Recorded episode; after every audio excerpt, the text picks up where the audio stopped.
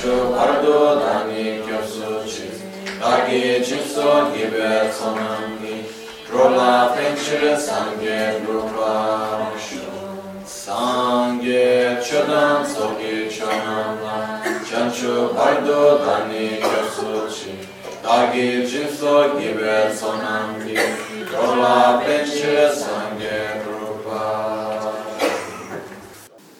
Adesso vedremo il significato, una piccola spiegazione di questa preghiera, che viene chiamata la preghiera del richiamo del guru interiore. Ehm, poi dopo eh, faremo la spiegazione, anche questa non molto estesa, di quello che viene chiamato il guru yoga assoluto. Quindi, eh, innanzitutto questa preghiera l'ho ricevuta per la prima volta nella trasmissione dalla Magance, tanti anni fa, ero, avevo messo a 13 anni, qualcosa del genere, e Rinpoche mi disse questo è quello che devi fare tutti i giorni. Quindi in generale l'unica cosa tra tutte le preghiere pratiche che Rinpoche mi ha detto, questa la devi fare tutti i giorni. Quindi questa pratica, effettivamente è la pratica per sviluppare il guru interiore. E adesso vabbè, vediamo ogni verso in modo di poter capire un po' meglio il suo significato. Il primo verso fa riferimento innanzitutto al stabilire la nostra relazione con il maestro, con il guru. E dice Dagi Jetsun Lama tuje chen dala tuje siksu so shesan dala tendo so uyun sungi. Ti prego, mio prezioso e santo guru, con la tua mente infinitamente compassionevole, rivolgi il tuo sguardo su di me, tormentato dalle sofferenze. Mostrami il tuo radioso volto sorridente. Ti prego, donnami la benedizione della tua sacra parola che toglie il respiro. Questa va insieme con il primo verso. Uh, cosa facciamo qua? Innanzitutto quando noi diciamo io che sono tormentato dalle sofferenze, per quale ragione che abbiamo il guru, che andiamo a ricercare il guru, per quale ragione che si va a prendere rifugio? Perché siamo messi male, nel senso, siamo nel samsara, siamo sommersi in mezzo alla sofferenza, alle cause della sofferenza e così via. Perciò diciamo, se stesse tutto benissimo non abbiamo bisogno di prendere rifugio, no? saremo noi a dare rifugio più che prendere in questo senso. Quindi, visto che io sono preso dall'ignoranza, dalla rabbia, dalla gelosia, dall'invidia, eccetera, eccetera, sono in questo ciclo del samsara dal quale non riesco a uscire da tempi senza inizio, aiutami per piacere. Quindi quello che succede è che si parte da questo riconoscere il nostro stato di sofferenza e di ignoranza all'interno del samsara, che è la base per prendere rifugio, la volontà di uscirne da questo. E quindi a questo punto andiamo a prendere rifugio, nella quale quando dicevo ti prego mio prezioso e santo guru, quindi qua stiamo stabilizzando la importanza del nostro maestro spirituale di Guru Buddha, il valore che diamo a Guru Buddha. Con la tua mente infinitamente compassionevole rivolge il tuo sguardo su di me, tormentato dalle sofferenze, ossia guardami con compassione, chiediamo. E quando diciamo svolge il tuo sguardo di compassione verso di me, guardami con compassione, non vuole assolutamente dire il concetto del tipo guarda io ho peccato, per favore non punirmi, guardami, guardi su di me con compassione. Non è questo il concetto. Il concetto di compassione qua è prendi cura di me, aiutami, quindi guidami. Questo è quello che si vuole dire in questo caso. Perché certe volte, no? Quello che accade, come avevamo detto anche ieri, le parole nel tempo cambiano significato. Quindi quello che succede, e non solo questo, la stessa parola compassione, sia nella nostra cultura occidentale, nella cultura orientale, diciamo all'interno dove il buddismo si è sviluppato, India e Tibet, ha un significato diverso a sua volta. No? Quindi quello che succede è che qua magari mi sbaglio, però certe volte ho la sensazione che da noi in Occidente la parola compassione viene un po' usata nel contesto per dire non punirmi, abbi compassione di me. No? Mentre quello che accade è che in questo caso non c'entra assolutamente con questo, c'entra col fatto nel quale dico per favore prenda cura di me. Quello che diciamo, fammi vedere il tuo svolto, no? rivolge il tuo, il tuo, sguardo con il tuo sorriso verso di me, uh, mostrami il tuo radioso volto sorridente, ti prego, donami la benedizione della tua sacra parola che toglie il respiro. Ossia, guidami nel sentiero verso l'illuminazione tramite la tua presenza, tramite il tuo sguardo, tramite le tue parole, tramite tua, le tue benedizioni. Quindi quello che andiamo a fare nel primo verso, che va a fine a questo punto la parola che dà, dalla tua sacra parola che toglie il respiro, a questo punto quello che andiamo a fare è proprio di chiedere, di stabilire questo rapporto tra noi e il nostro Guru Buddha. Questo è quello che andiamo a stabilire in questo primo verso. Ok? Quindi, um, mi sa che è abbastanza chiaro, no? Ok. I prossimi versi fanno riferimento ai tre tipi di meditazione per richiedere le benedizioni del guru, come avevo spiegato prima, no? Ossia abbiamo la visualizzazione, tre luoghi dove si può visualizzare il Guru Buddha, davanti, sul capo e sul cuore. Quindi questo verso fa riferimento a visualizzare sul, cuore, sul capo e dice Se nin soa deve te dechen kolo wu su lekshune yila sambe döde ma le pa gengme lungi drupra jing lo. Dal profondo del mio cuore ti supplico, con la concentrazione univoca, ti supplico, non so se sia la parola più giusta, perché ti chiedo, perché la parola supplicare magari mi sbaglio, però dà un po' una, una cosa un po' di inferiorità in qualche modo, di, o no? No, non lo so. Anche lo stesso, non lo so, perché nel senso è il fatto di ti chiedo, solo a Deva vuol dire faccio richiesta, Uh, quindi in questo senso non lo so, perché magari mi sbaglio, però la sensazione che mi passa la parola supplico è un po' come per dire è come se dall'altra parte non ci fosse la predisposizione di aiutarci. Quindi ho bisogno di supplicare affinché tu mi possa donare quello che chiedo. No? Quindi in questo caso, però dall'altra parte la parola supplico anche riporta questa cosa di umiltà con la quale io faccio la richiesta. No? però un po' passa questa idea, no?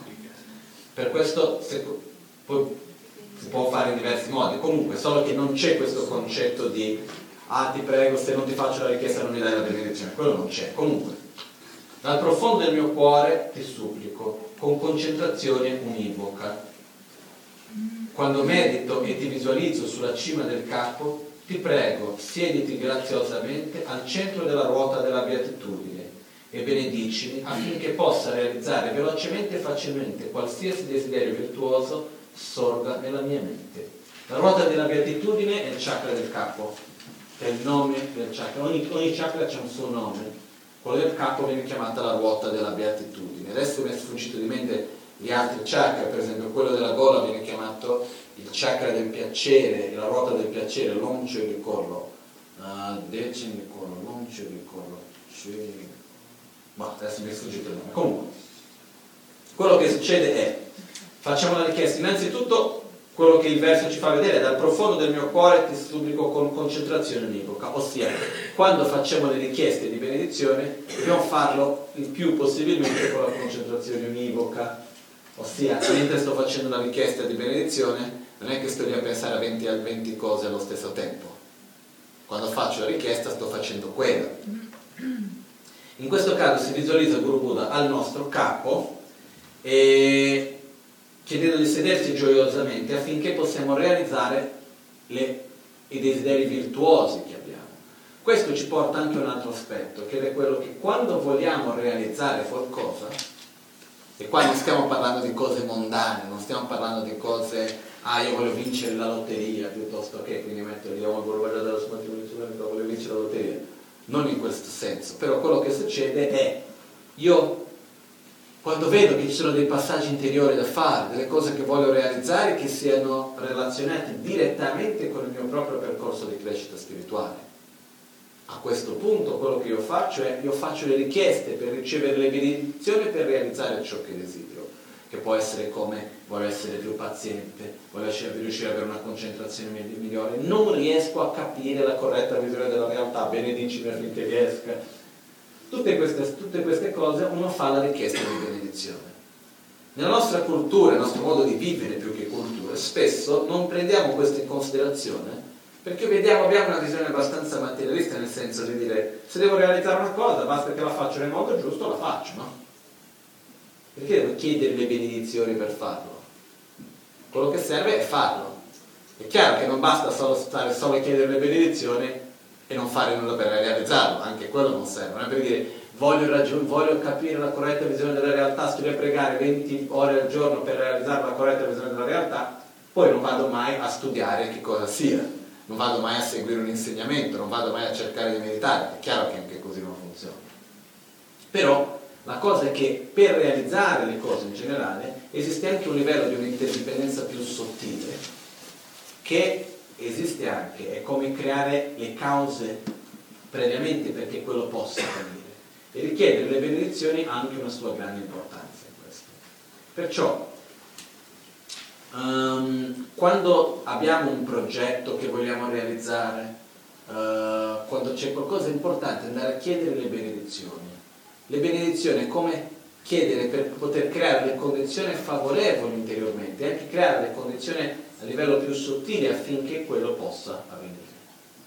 Questo è importante. No? Mi fa, questo mi ricorda adesso una volta quando Rinpoche nel 89, 89, 87, boh, adesso 87 quando è andato in Tibet la prima volta dopo 87 e dopodiché era andato a Pechino dove era stato con Sua Santità il decimo Pancellama e aveva avevano un progetto di fare una cosa in Tibet insieme no? Il Pancellama erano appena arrivati a Pechino al mattino prestissimo e avevano l'appuntamento col Pancellama il pomeriggio qualcosa del genere. E lui aveva dato il messaggio alla Maganci dicendo che prima di venire da me, mi raccomando, andate, porti, vai tu insieme con i tuoi discepoli, andate a vedere il tempio dove... Ehm, aspetta, Beh, mi, mi sono confuso un attimo se il tempio dove c'è la statua di Lama Tsongkhapa a Pechino o il tempio dove c'è il dito del Buddha, la reliquia del dito del Buddha. Adesso mi sfugge a uno di questi due, mi sa che è quello del dito del Buddha, mi ricordo bene, comunque uno di questi due. E Rinpoche quella volta non è andato, perché vabbè andrò dopo, perché erano tutti gli occidentali, tutti stravolti, stanchissimi, che all'epoca si viaggiava in macchina, mica in aereo, di qua di là. E mi ho detto, vabbè, non andiamo adesso, andremo in un altro momento, no? E dopo è stato sgridato dal Pancellama che diceva, siete andati? No, eh, e poi dopo il progetto non è andato a buon, a buon porto, a buon fine, perciò Rinpoche è in porto e Rinpoche diceva che secondo lui una delle ragioni che non è andato è perché non ha seguito bene quello che è stato detto di fare. Ha detto non abbiamo creato le cause più sottili, necessarie perché quello avvenisse. Non siamo andati a richiedere queste benedizioni. No? Poi faccio una parentesi veloce che è carino di questa storia. A quell'epoca, dopo, il progetto non è potuto andare avanti perché ci sono stati problemi politici, altre cose di mezzo. E Rinpoche è rimasto malissimo di questa cosa, lui stesso mi ha raccontato questa storia. No? Ed è rimasto così male perché si era creata una grande aspettativa di poter realizzare questo progetto insieme con il Panchanama in Tibet, eccetera, eccetera. C'era anche Franco che partecipa in questo progetto, eh? E alla fine quello che è successo è che non si è potuto fare. Comunque, Rinpoche è rimasto così male che gli è venuta la febbre altissima. Era a letto con la febbre e il Pancellama l'ha chiamato a un appuntamento dal Pancellama per parlare di queste cose, eccetera. Però Rinpoche c'era la febbre, no? E a un certo punto il Pancellama vedeva che Rinpoche non arrivava, qualche cosa, ha chiamato e ha chiesto, ah, ma cosa è successo? Come mai non venite? Eccetera. E hanno risposto, guarda che Rinpoche è a letto con la febbre altissima? E il Pancellama era molto duro, ha detto, vieni subito qui, non ce ne scuse, no? E quando invece Rinpoche è andato da lui, lui quello che gli ha detto ha detto ma che pensi? Solo perché un progetto che fai non va in porto adesso dai malati? Se io dovessi ammalarmi per ogni cosa che comincio a fare che non va in porto, dovrei essere sempre malato. Ha detto, quando tu fai una cosa e non va in porto, è la ragione per cominciare altre dieci. No? E da questo abbiamo visto che Enrico ci ha preso, ha messo in pratica quello che gli è stato detto all'epoca. No?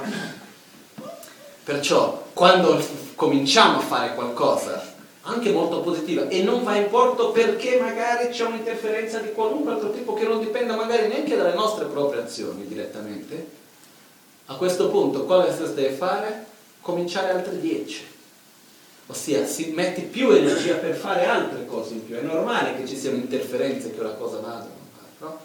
Comunque, il punto è, quando vogliamo fare qualcosa di positivo, è importante richiedere le benedizioni, creare le cause anche profonde, più sottili, perché quello avvenga, creare i meriti, creare l'energia positiva per sostenere ciò che vogliamo realizzare.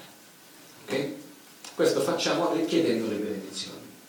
Quindi il prossimo verso è abbastanza semplice anche e fa riferimento alla, alla parte quando si visualizza il guru davanti a noi per la parte dell'accumulazione di meriti e di purificazione. E il verso tibetano dice Sonye soba, dilpyon shakwe tse dyunge nange, yunsu lekshu ne lapchen sonye yonsu tsopadan, chera nye dun chamwa jingi lob.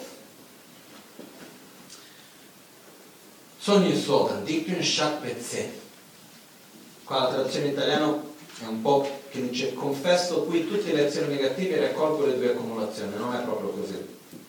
Sodan dikun shakwe dyunge nange yinsu leshu ne lapchen sonye yonsu tsopadan, chera nye dun chamwa jingi lob. Nel momento di confessare le azioni negative e di raccogliere le due accumulazioni, quando ti invoco ti prego, appari nello spazio di fronte a me e benedicimi perché possa completare le due accumulazioni come una vasta onda che si espande per purificare tutte le azioni negative.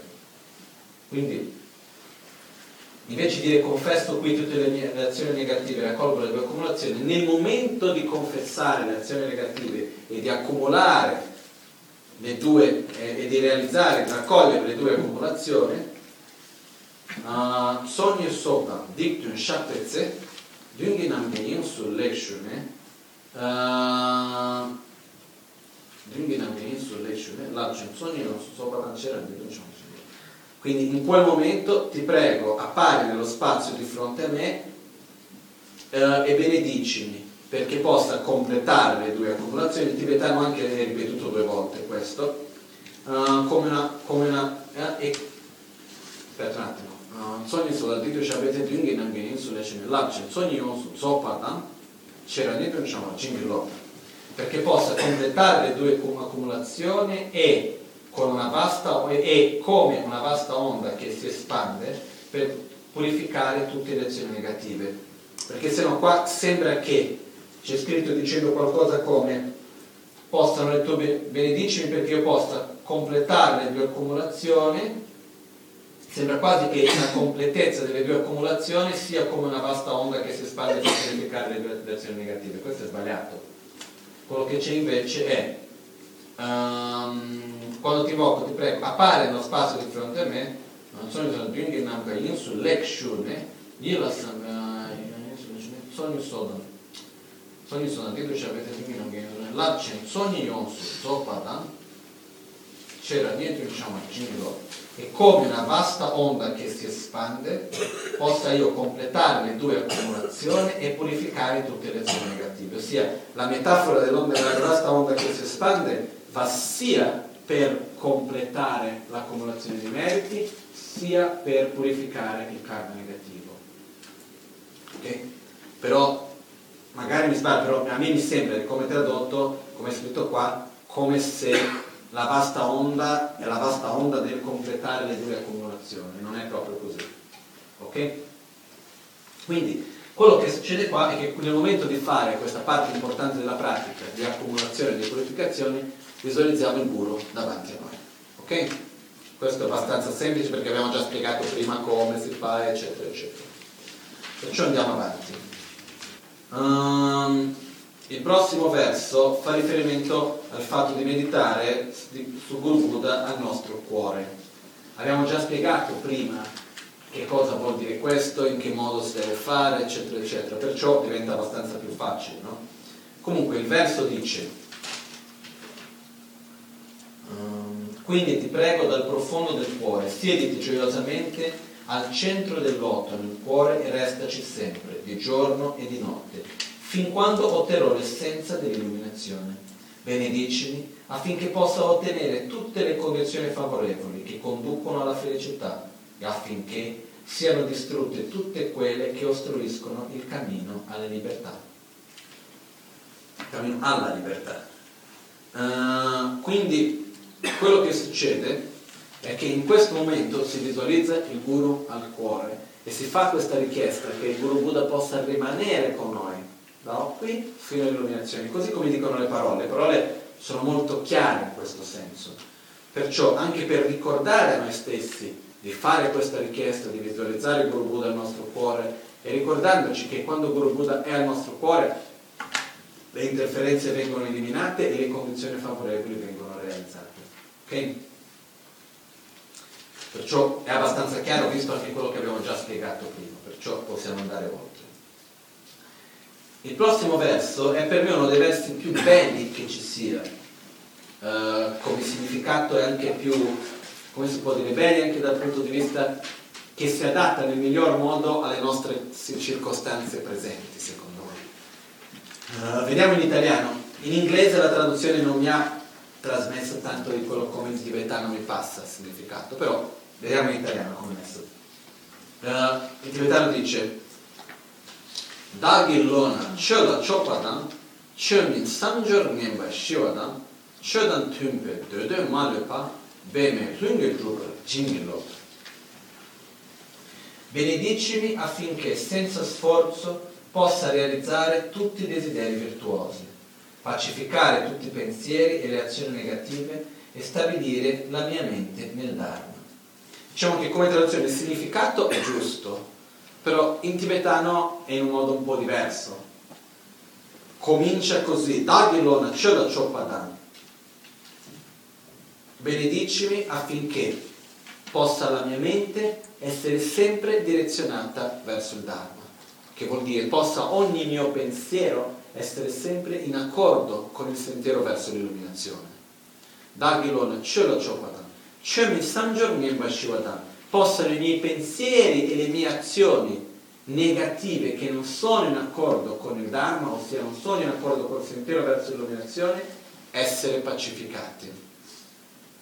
Chodan Tumbe Döde Malupa Beme Lunghe Drubarjingilo e benedicimi affinché Chodan Tumbe Döde Malupa Beme Lunghe Drubarjingilo i miei desideri che sono in, in, accordo, in armonia con il sentiero verso l'illuminazione, che sono in armonia con il Dharma, possa io realizzarli senza alcun sforzo, ossia in un modo spontaneo.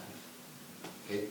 La parte più importante di questo verso per me è la prima parte nel che dice possa ogni mio pensiero che non sia in accordo con il sentiero del Dharma essere pacificato. Questa è la parte più importante per me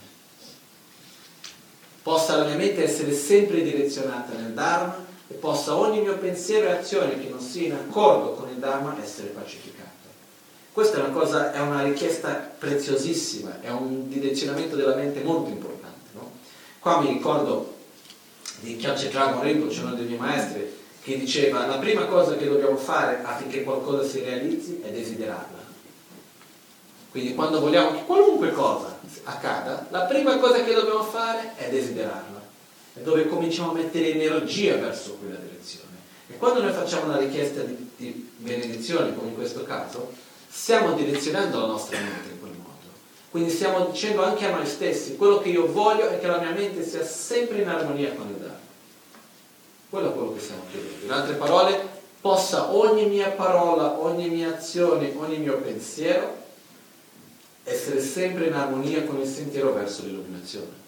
Quello che stiamo chiedendo. Perciò, se la nostra mente è in armonia con il Dharma, tutte le nostre azioni automaticamente anche sono in armonia con il Dharma.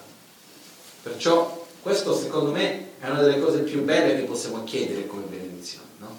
Come dicevamo ieri, nelle preghiere che ci sono, se facessimo un censimento delle preghiere, quali sono le preghiere che ci sono di più per le malattie piuttosto che eccetera eccetera. Queste sono le preghiere che dobbiamo fare, queste qua. Possa la mia mente essere sempre in armonia con il Dhamma, possa la mia mente essere, possa la rabbia, la gelosia eccetera eliminarsi, possa sviluppare sempre più generosità, più amore, più compassione eccetera eccetera. Questo è importante fare queste preghiere, richiedere le benedizioni per poter realizzare ciò. Anche dal semplice punto di vista che in questo modo mettiamo l'energia perché questo avvenga. Ok? Andiamo avanti.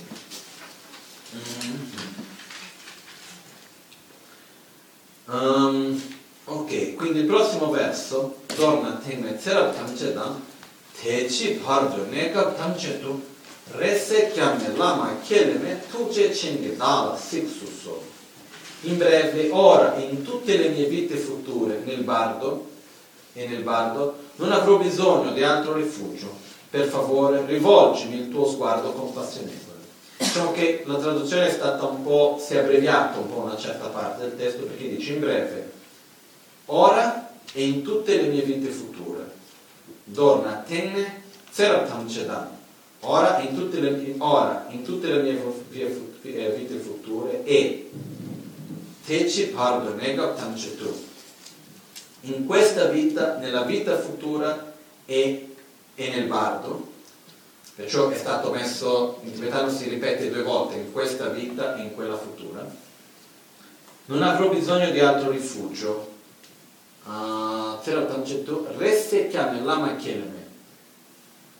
Non avrò un altro luogo dove depositare la mia fiducia, si dice così in italiano. No? Non, avrò, non chiederò rifugio a nessun altro, non, non, non potrò non chiederò aiuto, non chiederò aiuto a nessun altro, non, chiederò, non prenderò rifugio in nessun altro, a non sia in te, o oh mio guru. Perché resse chiam nell'ama, chiede me, la parola lama che vuol dire guru, c'è anche all'interno del testo, no? Quindi è quello che vuol dire questo, questo è un passaggio importante perché fa riferimento effettivamente alla parte nella quale diciamo guarda io non prenderò rifugio in un altro e che cosa fa riferimento a questo null'altro dove di solito prendiamo rifugio? Noi prendiamo rifugio nei piaceri, prendiamo rifugio nel potere, prendiamo rifugio nelle situazioni materiali piuttosto che tante altre cose, prendiamo rifugio in certi rapporti, prendiamo rifugio in tante cose dove proiettiamo la nostra felicità ma che in realtà non la possono sostenere. Perché è una gran fregatura, alla fine ci fa soffrire. Perciò il punto è Qualunque cosa accada, sia un momento di gioia, sia un momento di tristezza, sia un momento di salute, sia un momento di malattia. Qualunque momento sia, qualunque cosa accada, io cercherò rifugio e prenderò rifugio sempre in te, oh Guru Buddha.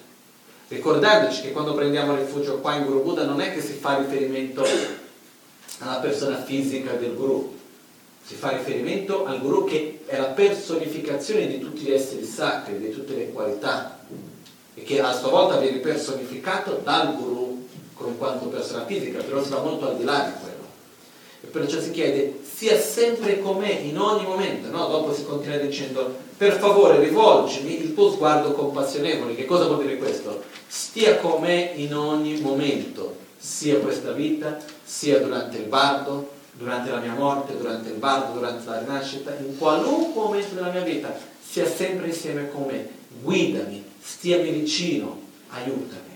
Questo è quello che stiamo dicendo, perché facendo la richiesta è un modo anche per stabilire ancora più forte il guru interiore. Ok? Quindi abbiamo il prossimo verso che dice gongkyab jewe nyamda dacha la jechun lame tuje rab gong ne kodan sungi nama dral me tu nyam su nyome kelsan toka sho prenditi cura di me che soffro e sono privo di rifugio. Quando diciamo qua che soffro e sono privo di rifugio non è a nessuno mi ha dato rifugio ancora quindi dammi rifugio a te. Non è in questo senso. È il fatto quando dico che sono privo di rifugio vuol dire che ho bisogno di aiuto. Perché? perché sono nell'ignoranza ho tutti i miei problemi come ne abbiamo ognuno di noi. Quindi quello che succede, ho bisogno di essere guidato. Okay? Quindi non è, ah, Guru non mi ha dato, sai, l'altro Guru non mi ha dato rifugio, quindi da vedere. Non è, non, non, non è così.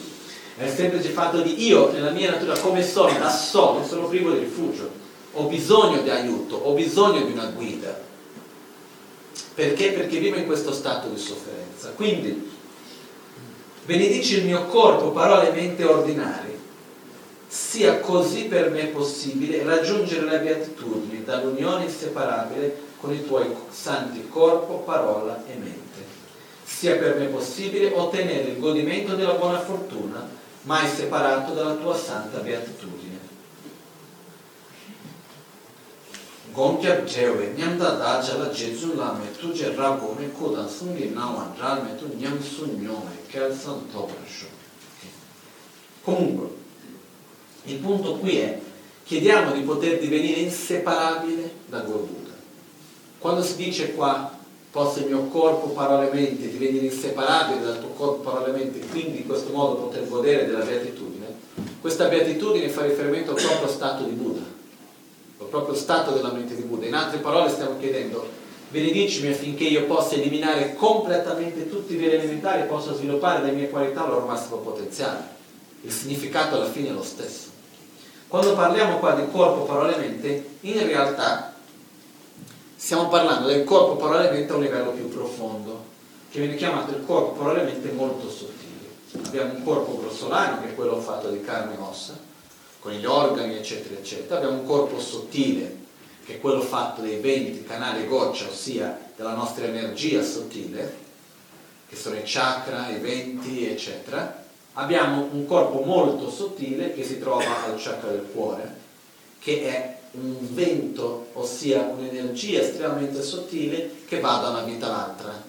Quella che c'era nella vita precedente c'è qui e che va alla prossima, che è l'energia che sostiene la mente molto sottile. Quindi abbiamo una mente grossolana che percepisce i nostri cinque sensi, sei sensi, abbiamo una mente sottile che sono dei nostri stati di coscienza più profondi, abbiamo una mente molto sottile che è quella dove ci sono tutte le impronte delle nostre pensieri, delle nostre emozioni, eccetera, eccetera, e che è quella che va da una vita all'altra, insieme con il vento molto sottile.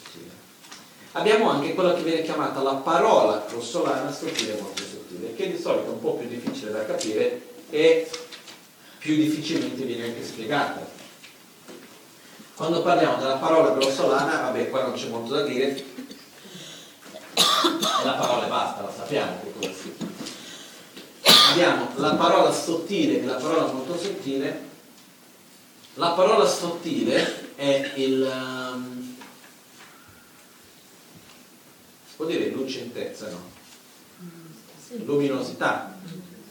Diciamo, prima possiamo dire la luminosità dei nostri venti sottili di energia, ossia le nostre energie sottili vengono chiamate venti, in sanscrito si dice prana, in realtà hanno un colore, hanno una forma, hanno una, un, un brillo, hanno una luce. Quindi questa è la parola sottile. E poi, diciamo, questa luminosità della, del corpo molto sottile, ossia di quella energia che va da una vita all'altra, è quella che viene chiamata la parola molto sottile. Okay? Quindi, quando noi chiediamo a Guru Buddha di divenire inseparabile, che il nostro corpo probabilmente possa divenire inseparabile del corpo probabilmente di Guru Buddha, in realtà stiamo chiedendo non questo corpo qua, grossolano, né questa parola, possa la mia parola e la tua parola divenire una, quindi la nostra voce deve essere, no, non c'entra niente. Stiamo chiedendo la, il nostro corpo probabilmente molto sottile, che è la nostra vera essenza, quella che va da una vita all'altra, quella che c'è stata e c'è ancora e ci sarà domani. Quindi è lì che chiediamo di poter trasformarci. Perché anche qua, quando parliamo del sentiero verso l'illuminazione, in realtà, per quale ragione che ci vuole così tanto tempo? Quando abbiamo parlato ieri no, dei tre eoni, i tre infiniti, no? la traduzione di eoni secondo me è infiniti perché in tibetano si dice Kalpa Chamme, Chamme è il nome che viene dato a eoni e letteralmente vuol dire infinito, che è un numero, infinito in tibetano è un numero che va, è 1 con 50 zeri dopo. Quindi è un tempo molto lungo, ma per quale ragione in generale dice che questo sentiero verso l'illuminazione ci vuole così tanto tempo? Perché? Perché è una trasformazione che dobbiamo fare al nostro livello estremamente sottile, Non basta cambiare l'attitudine mentale in questo momento. E visto che noi di solito viaggiamo sempre su un livello molto grossolano della nostra propria coscienza, dobbiamo fare un grosso lavoro per riuscire gradualmente ad arrivare a un livello più profondo. In che modo si può velocizzare questo processo? Riuscendo a andare a un livello più profondo e a quel livello più profondo eseguire questi cambiamenti. Questo è quello che si può fare. In altre parole, eliminare la nostra propria ignoranza direttamente dallo stato più profondo di coscienza. Okay? Questo spiegherò un pochettino meglio adesso. Perciò, quando noi diciamo qui possa il mio corpo parallelamente divenire inseparabile dal tuo corpo parallelamente, si fa riferimento a questo livello più profondo di coscienza. Come dire, possa la mia mente al suo livello più profondo divenire uguale e inseparabile dalla tua, la mia parola, il mio corpo essere uguale e inseparabile dal tuo, oh Guru Buddha. Quindi parlando assolutamente a un livello più profondo interiore. Comunque adesso questo lo rispiegherò un'altra volta, finito questa preghiera, all'interno di quello che viene chiamato Guru Yoga assoluto. Ok? Comunque, in poche parole, questo verso è lo stesso di quando facciamo Pakyo che Kudandagi lo, Pakyo che Sundandagi na, Pakyo che Tudandagi Tunyame Chintu Jingilo, o Makyo che Kudandagi lo, Makyo che Sundandagi, è la stessa cosa. E, in poche parole vuol dire possa io eliminare completamente tutti i veleni mentali e sviluppare le mie qualità al loro massimo potenziale, possa io raggiungere l'illuminazione, possa io divenire un Buddha. Il significato finale è lo stesso. Poi facciamo l'ultimo verso che Kyowa Kundu Yanda Lama Dandrame Chepi Pela Loncha Cesada Langhi Yonte Razzone Dorje Changi Kopa Quindi l'ultimo verso, che lo conosciamo già, quindi Kyowa Kundu Yanda Lama Dandrame Chepi Pela Loncha Cesada Langhi Yonte Razzone Dorje Changi Nyurto in tutte le mie esistenze, ossia in tutte le mie vite, possa non essere mai separato dal Guru perfetto. E quindi gioire dello splendore del Dharma, perfezionandomi nelle virtù dei sentieri e degli stati, possa ottenere velocemente lo stato di Vajradhara. Lo stato di Vajradhara vuol dire lo stato dell'illuminazione vera e propria. Quindi quello che accade è che qua noi chiediamo, è una dedicazione che facciamo, nel quale chiediamo possa io in tutte le mie vite non essere mai separato da te, oh Guru Buddha. E quando parliamo, ah, questo è il Guru della mia vita, la prossima vita chi sarà il Guru? Deve essere visto come nella stessa natura, la stessa entità, non dobbiamo separare le cose in questo senso. E questo verso anche, se noi vediamo in poche parole, anche ci riassume il perché di avere un guru e il significato del rapporto col guru. Perché dice, in tutte le mie esistenze possa non essere mai separato dal guru perfetto. Ok, perché possa io non essere mai separato dal Guru perfetto? Affinché io possa gioire dello splendore del Dharma, possa ricevere il Dharma. Perché? Perché in questo modo possa io perfezionarmi nelle virtù dei sentieri e degli stati, perché? Per ottenere velocemente lo stato di Buddha. Quindi lo stato di Vajradhara, la stessa cosa. Quindi qua proprio in quattro righe ci riassume il significato del rapporto col guru e del perché che si, esiste, il perché, della, per, in poche parole, il perché abbiamo bisogno del guru. Quindi andiamo a rinforzare un'altra volta questo nostro rapporto, il perché e quindi dare questo valore un'altra volta ancora. Okay? Quindi come abbiamo potuto vedere in questa preghiera andiamo a ristabilire il rapporto tra noi discepoli con il nostro maestro, con Guru Buddha, sia all'inizio del testo sia alla fine. Ok? Adesso cominciamo quindi con, uh, a capire un po' di quello che vuol dire la, il Guru Yoga assoluto. Okay? La spiegazione dettagliata del Guru Yoga assoluto veramente ci vuole molto più tempo viene chiamata le tre unioni o le nove unioni, comunque che si può spiegare in un altro momento, possiamo prendere due o tre giorni per parlare solo di quello. Però adesso faremo una spiegazione un po' per almeno capire il significato generale della Guru Yoga assoluto. Quello che accade è questo. Innanzitutto il Guru Yoga assoluto uh, o ultimo fa parte della pratica del Tantra. Okay? Quello che succede è questo. Per capire un po' bene, perché spiegare la visualizzazione lo posso fare in fretta, non è quello il fatto. È importante capire il perché, cosa c'è dietro quello che facciamo. Quindi quello che succede è questo. Innanzitutto soffriamo. Perché soffriamo? Perché abbiamo rabbia, gelosia, invidia, arroganza, eccetera, eccetera. Da dove nascono questi veleni mentali? Dall'egoismo, da quell'attitudine che dice questo mi fa bene, ho attrazione, questo mi fa male, ho avversione. Quindi nasce da questo egoismo di vivere il tutto intorno all'io e il mio. Okay? Da dove nasce questo egoismo? Nasce dalla ignoranza del, dell'apparenza e dell'aggrapparsi all'apparenza ordinaria, che vuol dire di vedere le cose come se avessero esistenza inerente e di aggrapparsi a questa realtà che, che non esiste. In altre parole cosa vuol dire? Vuol dire che non siamo consapevoli a un livello profondo, ma anche grossolano, che i fenomeni siano interdipendenti, che tutto dipenda da cause e condizioni, che nulla esista indipendentemente dalle proprie parti, che nulla esista indipendentemente dall'osservatore, che nulla esista indipendentemente dall'imputazione del nome. Adesso non entriamo in dettagli su questo punto perché è molto lungo per spiegarlo bene, tanti di voi avete già sentito queste spiegazioni più volte, altri no, però ci sarà sempre l'occasione. Però adesso andiamo a capire un pochettino un'altra parte. Perciò cosa succede? Questa ignoranza che crea l'egoismo, che crea la rabbia, la gelosia, eccetera, eccetera, non è una cosa a livello concettuale, è una cosa estremamente profonda dentro di noi. Okay? E perciò quello che accade è che per eliminarla dobbiamo eliminarla a un livello profondo di coscienza. Io posso eliminare l'ignoranza a un livello grossolano, e è già un grande passo, però quello che succede è che poi dopo muoio, rinasco, al mio livello più profondo della mia mente c'è sempre l'ignoranza e l'ignoranza viene fuori un'altra volta, anche a livello grossolano. Okay? Perché? Perché quando si muore non è che la mente grossolana continua, si perde quella. Perciò quello che continua è la mente molto sottile. Ma il punto è che la sofferenza nasce dalla ignoranza.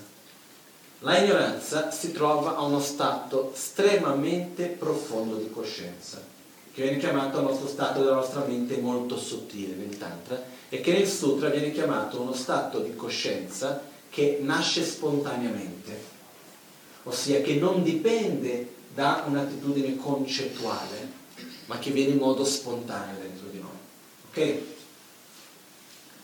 Quindi, per poter eliminare questa ignoranza, cosa dobbiamo fare? Dobbiamo riuscire a meditare, a sviluppare la saggezza. Perché? Ignoranza e saggezza sono direttamente contraddittori uno all'altro. Due cose che sono contra- direttamente contraddittorie vuol dire che quando c'è una non ci può essere l'altra. È un po' come il caldo e il freddo, o è caldo o è freddo. Qualcuno può dire no, c'è il tiepido, ma il tiepido è caldo? Il tiepido è freddo? Neanche. È come o è bianco o è nero? No, c'è il grigio. Ma il grigio è bianco? No, il grigio è nero? Neanche. Quindi non c'è un qualcosa che sia bianco e allo stesso tempo sia anche nero. Non c'è un qualcosa che sia caldo e allo stesso tempo sia anche freddo. Non può essere giorno e essere anche notte, nello stesso luogo ovviamente. Quindi quello che succede che cos'è? Che in realtà questo è quello che viene chiamato fenomeni che sono direttamente contraddittori, o è uno o è un altro, e quando c'è uno non ci può essere l'altro. Per esempio, se io dico a me mi piace l'acqua, è un'attitudine mentale. Qual è l'altra attitudine, l'altro pensiero che è direttamente opposto a questo? A me non mi piace l'acqua. Non posso pensare allo stesso tempo mi piace l'acqua e non mi piace l'acqua. È vero che spesso abbiamo pensieri contraddittori, però non credo a questo livello. Se veramente io penso mi piace l'acqua, automaticamente io elimino la mente che dice non mi piace l'acqua. Che è chiaro questo, no? Perciò, dov'è l'ignoranza? Nel credere e nell'aggrapparsi all'esistenza inerente dei fenomeni. Perciò cosa dobbiamo sviluppare? La mente che realizza la non esistenza inerente dei fenomeni. Chiamata la saggezza. Ok? Ripeto, i dettagli di questo si vede in un altro momento. Cosa succede? Io posso sviluppare questo a un livello grossolano e va a eliminare quella mente a un livello grossolano. Ed è già meraviglioso. Però in realtà per uscire veramente dal ciclo di sofferenza dovrò riuscire a eliminare la ignoranza, quindi a realizzare la saggezza nel livello più profondo di coscienza che possiedo. E la domanda è come faccio a realizzare la saggezza a livello più profondo di coscienza se io costantemente vivo in un livello grossolano? Se non sono capace a, ad attingere a questo livello più profondo di coscienza. Ok? La realtà è che non è neanche questo il vero problema. Perché attingere a livello più profondo di coscienza è facilissimo. L'abbiamo già fatto tutti? Infinite volte. Lo faremo ancora finché non raggiungiamo l'illuminazione, lo faremo ancora tantissime volte.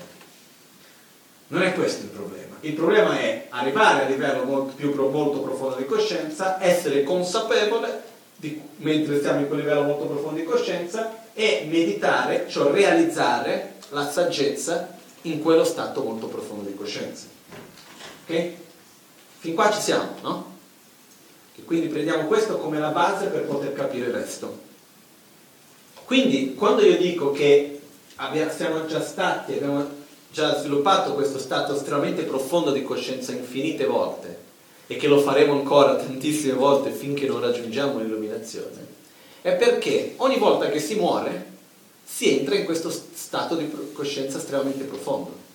Perché quello che va da una vita all'altra è la mente molto sottile è questo stato di coscienza estremamente profondo. Perciò quello che accade è che nel momento della morte la mente grossolana viene assorbita da quella sottile e la mente sottile viene assorbita da quella molto sottile. Però quello che succede è che di solito uno non siamo consapevoli, due figuriamoci meditare sulla vacuità in quel momento, no? Quindi non è che non siamo mai stati in questo stato di coscienza che non lo saremo mai. Non è che è così difficile raggiungerlo, basta morire. No? Però quello che succede, che non è neanche così difficile neanche quello, però l'abbiamo già fatto tante volte, però quello che succede è, il punto è arrivare a questo stato con la consapevolezza e riuscire a meditare sulla saggezza in quel momento. Okay? Come si può fare?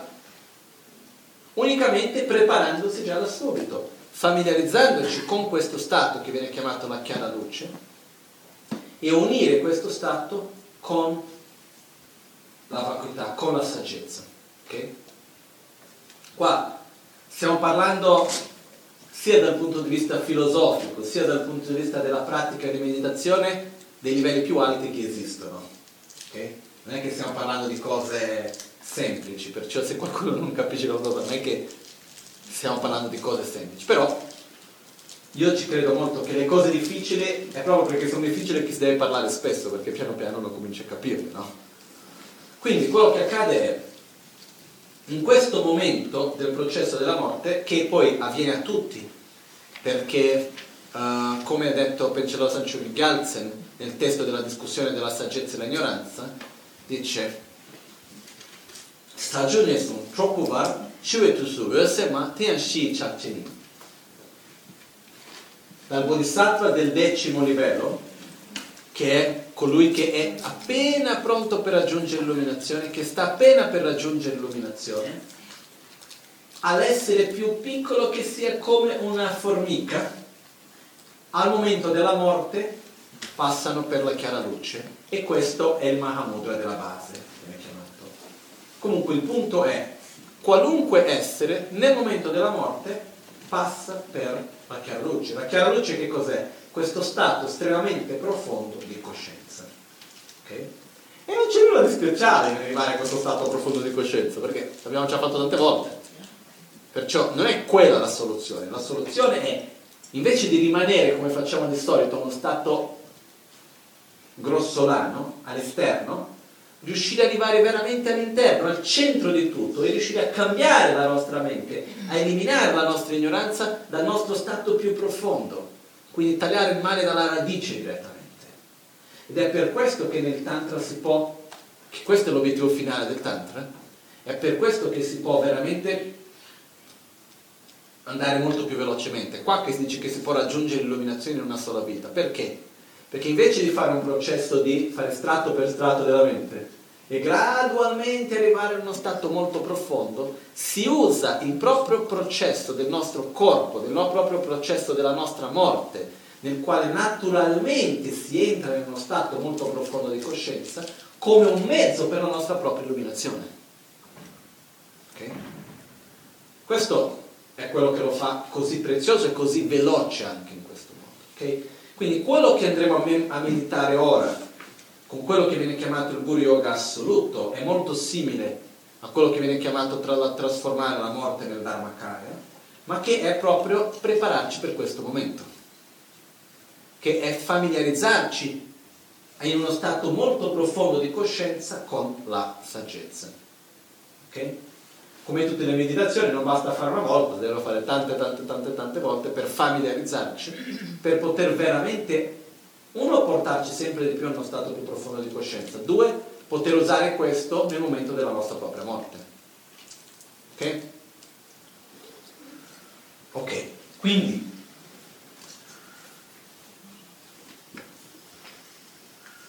come facciamo per meditare quindi in questo che viene chiamato il Guru Yoga assoluto.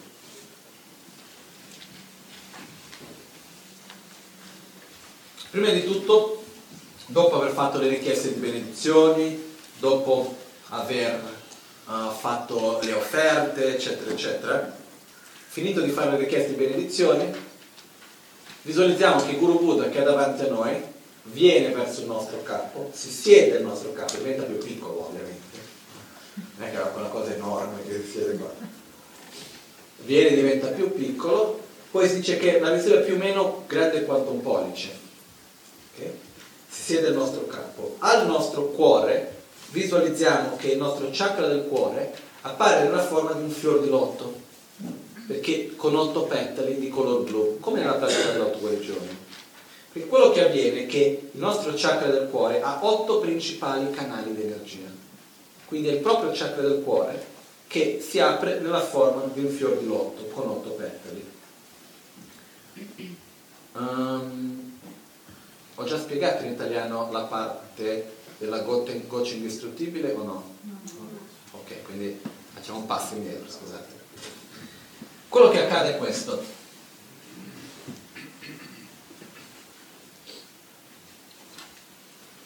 Noi abbiamo il nostro corpo sottile fatto di canali, venti, gocce, gocce, eccetera, e abbiamo nel nostro cuore quello che viene chiamata la goccia indistruttibile, che si trova al centro del chakra del cuore. La goccia indistruttibile è come un po', come si dice, nutshell, come un guscio di noce, okay? fatto di due parti. La parte so- superiore è composta dall'energia maschile, chiamata la bodhicitta bianca, la parte inferiore dell'energia femminile, chiamata uh, la bodhicitta rossa, che in altre parole è anche l'ovulo e lo sperma. È la prima parte di quando avviene la, la concezione, il concepimento. Come succede il concepimento? Noi siamo lì nel bardo, ok? Girando nel bardo, l'essere del bardo è lì che gira, che non ha problemi di passare per i muri, per qualunque cosa. Okay? Quindi l'essere del bardo lì, gira da una parte dall'altra.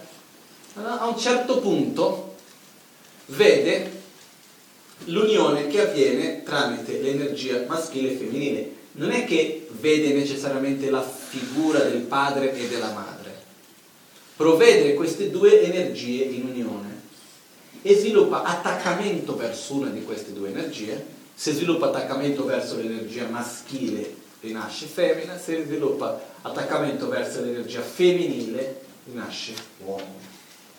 Se sviluppa lo stesso livello di attrazione sia per una sia per l'altro rinasce emafrodite. Quindi quello che accade è che in quel momento che c'è quella attrazione enorme che viene, l'essere del bardo si lancia con tutta la velocità possibile verso queste due energie che vede. Quindi con tutta la velocità che ha si lancia verso di questo controllo e quando arriva È come se uno sta correndo con tutta velocità e quando arriva lì non si accorge che è arrivato e boh, c'è un incidente. La magari ci descrive un po' la rinascita del bardo un po' come un incidente in, auto, che uno va a tutta velocità verso la direzione a un certo punto boom, e si no? Quindi quello che succede... Scusate.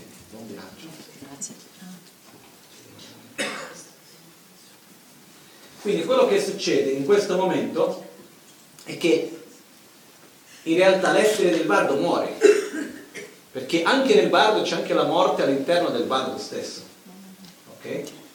Quindi quello che accade è che l'essere del bardo in quel momento viene intrappolato nel momento del concepimento, viene intrappolato tra l'energia maschile e l'energia femminile, queste due sostanze che sono proprio quella goccia che viene chiamata la goccia indistruttibile, che è l'unione dell'ovulo e dello sperma.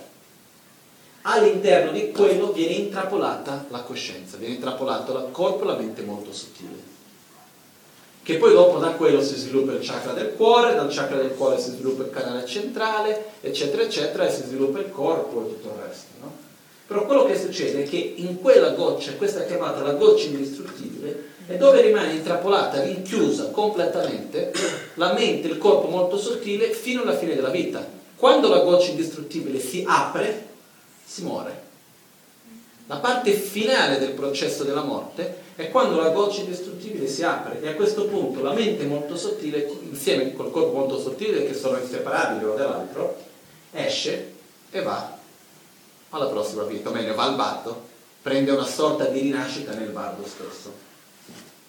Quindi quello che accade è che abbiamo nel nostro cuore questa goccia indistruttibile, okay? all'interno del quale c'è la mente e il corpo molto sottile, che si trova al nostro cuore. Ok? Cosa succede? Quando visualizziamo che Guru Buddha viene verso il nostro capo, si siede al nostro capo, al nostro cuore c'è un fior di lotto che rappresenta il nostro chakra del cuore, sul quale c'è un cuscino di sole e un cuscino di luna. Questo cuscino di sole e cuscino di luna rappresentano, il cuscino di sole rappresenta l'energia femminile, e il cuscino di luna rappresenta l'energia maschile. A sua volta, quale energia femminile e energia maschile? Quelle che compongono la goccia indistruttibile. Ok? Sopra di questo cuscino di sole e di luna visualizziamo una sillaba hum. La sillaba hum che può essere anche visualizzata come un semplice, dice fascio di luce, come un semplice fascio di luce piccolo, di color blu, che vibra con l'energia del suono hum. Okay? Che la sillaba hum è difficile per noi in tibetano, la sillaba hum com'è come non è. Quando si parla di sillaba seme è perché il suono è vibrazione. Quindi sono come delle vibrazioni primordiali che rappresentano queste energie più sottili. Quindi il suono hum, rappresentato da questo, rappresentato da questo fascio di luce, rappresenta che cosa? il nostro il corpo e la mente molto sottile e anche la parola molto sottile, corpo, parola e mente molto sottile. Viene rappresentato che si trova qui alla nostra cuore.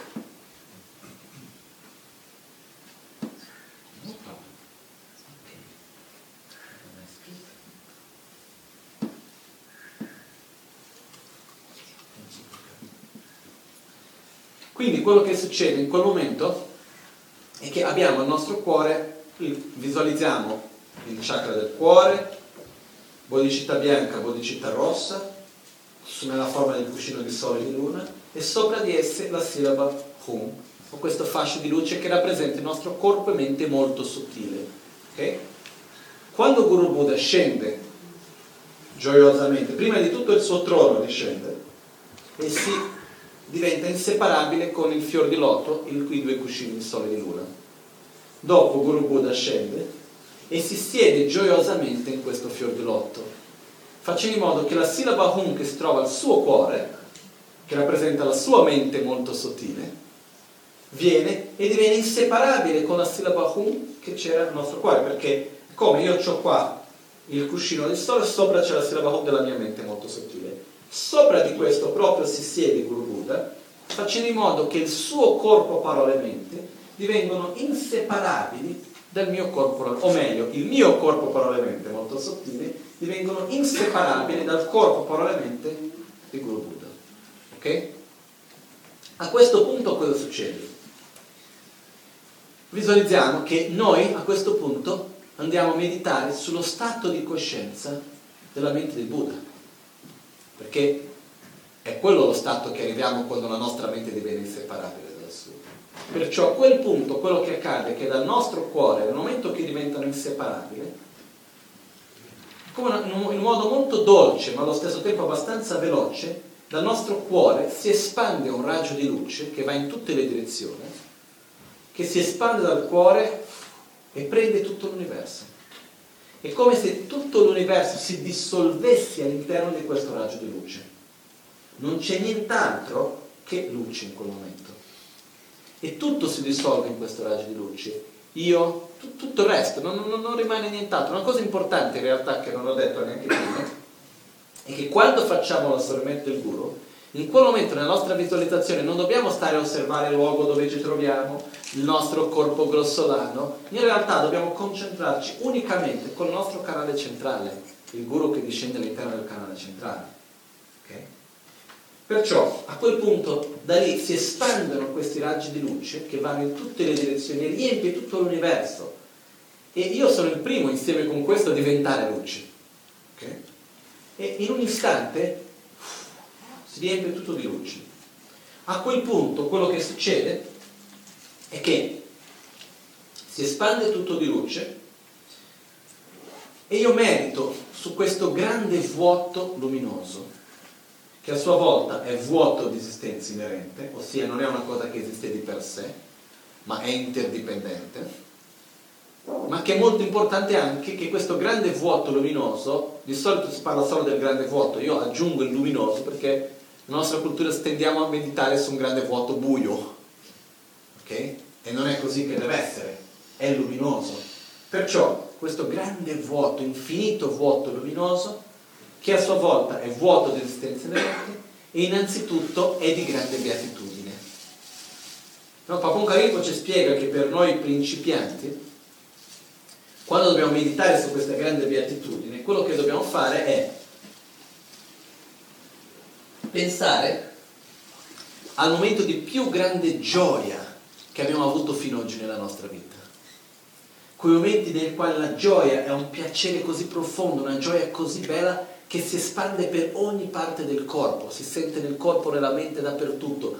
Quel momento nel quale non si pensa a nient'altro, non sia godersi quella gioia, quel momento di godimento totale. Che se noi osserviamo la nostra vita, i momenti che ci siano stati questi grandi momenti di gioia saranno durati pochissimo quello che accade è che si prende quella esperienza, quella memoria e si fa durare molto di più. Quindi si va a vedere questo grande vuoto che in realtà è inseparabile da questa grande beatitudine. In realtà quello che succede è che la, la beatitudine ci aiuta anche a percepire il vuoto. Perché nel momento di grande beatitudine a noi stessi non appare nient'altro che la beatitudine stessa in quel momento. Non ci sono altri pensieri concettuali, mille cose, eccetera, eccetera. Ma qua entriamo in un altro discorso. Il punto adesso qual è? Visualizziamo che effettivamente non c'è altro che questo grande vuoto, ma io stesso faccio parte del vuoto. Non è che io sono qua e il vuoto è lì. C'è questo grande vuoto, vuoto dell'esistenza inerente, e ovunque ci sia il vuoto c'è la beatitudine, ovunque c'è la beatitudine c'è il vuoto, uno inseparabile dall'altro. E io sono l'unione della beatitudine e della vacuità. Ossia, non è che io sono qui, la beatitudine e la vacuità è lì. Ovunque io esista c'è beatitudine e vacuità, ovunque c'è beatitudine e vacuità ci sono anch'io. È un'esperienza non duale. È un po' come quando si aggiunge l'acqua nell'acqua, no?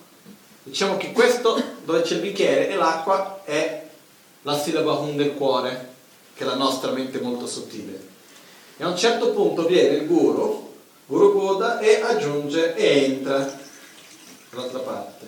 Se io vedo l'acqua e adesso qua, ci sono tutte le due acque o no? Sì.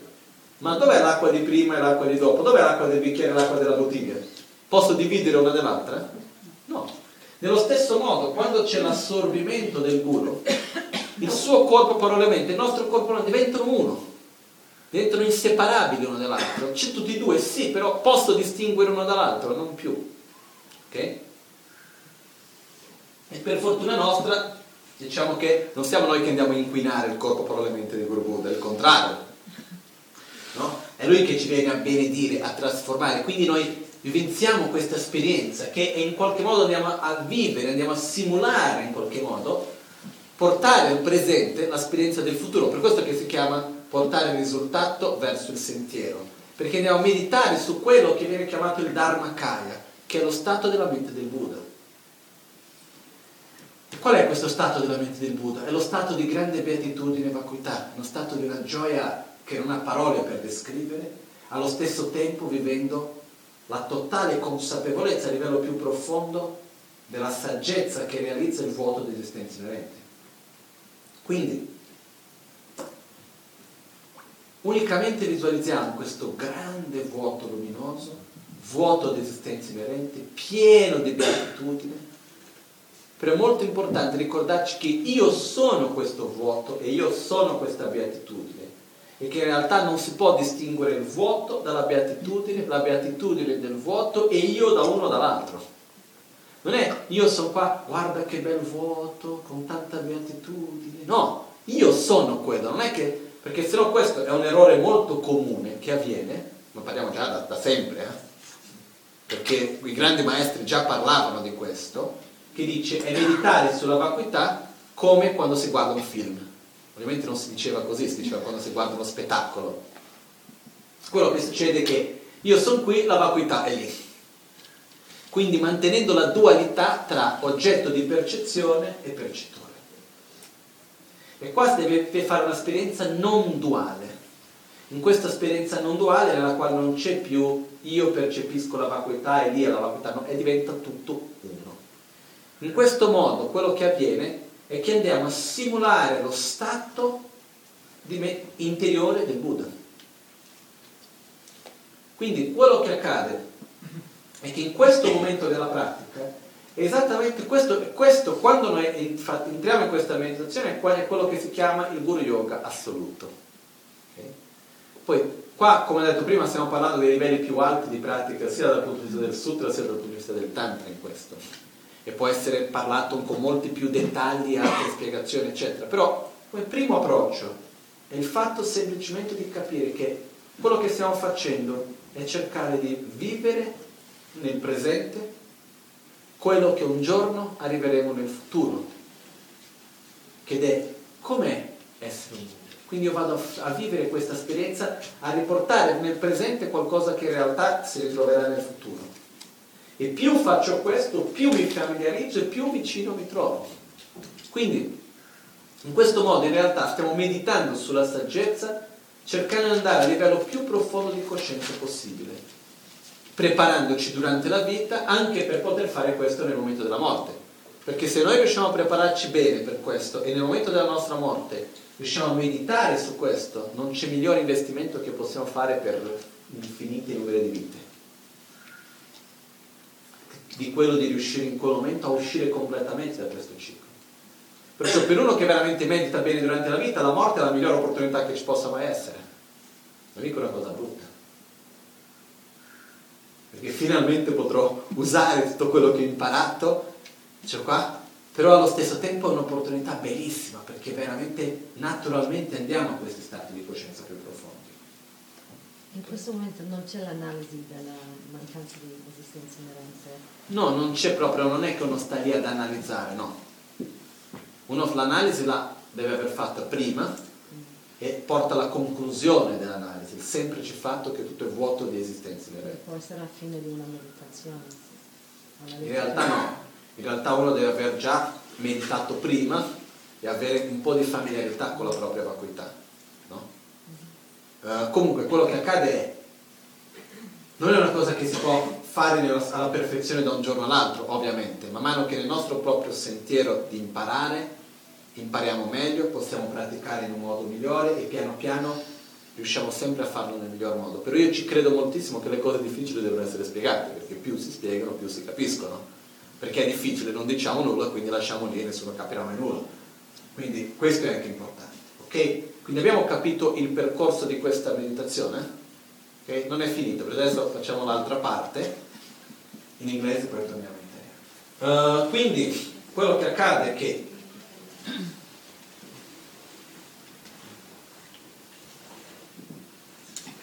dopo aver um, arrivato in questo stato dell'unione di beatitudine e vacuità, nella quale tutto l'universo si dissolve, e quindi come ho spiegato prima, meditiamo in questo grande vuoto luminoso, allo stesso tempo pieno di beatitudine e vuoto di esistenza inerente, pieno di beatitudini e che io sono l'unione della beatitudine e della vacuità, rimaniamo in questa meditazione per il tempo che riusciamo. Ricordiamoci che questa è la parte più importante del Guru Yoga, non che le altre non siano.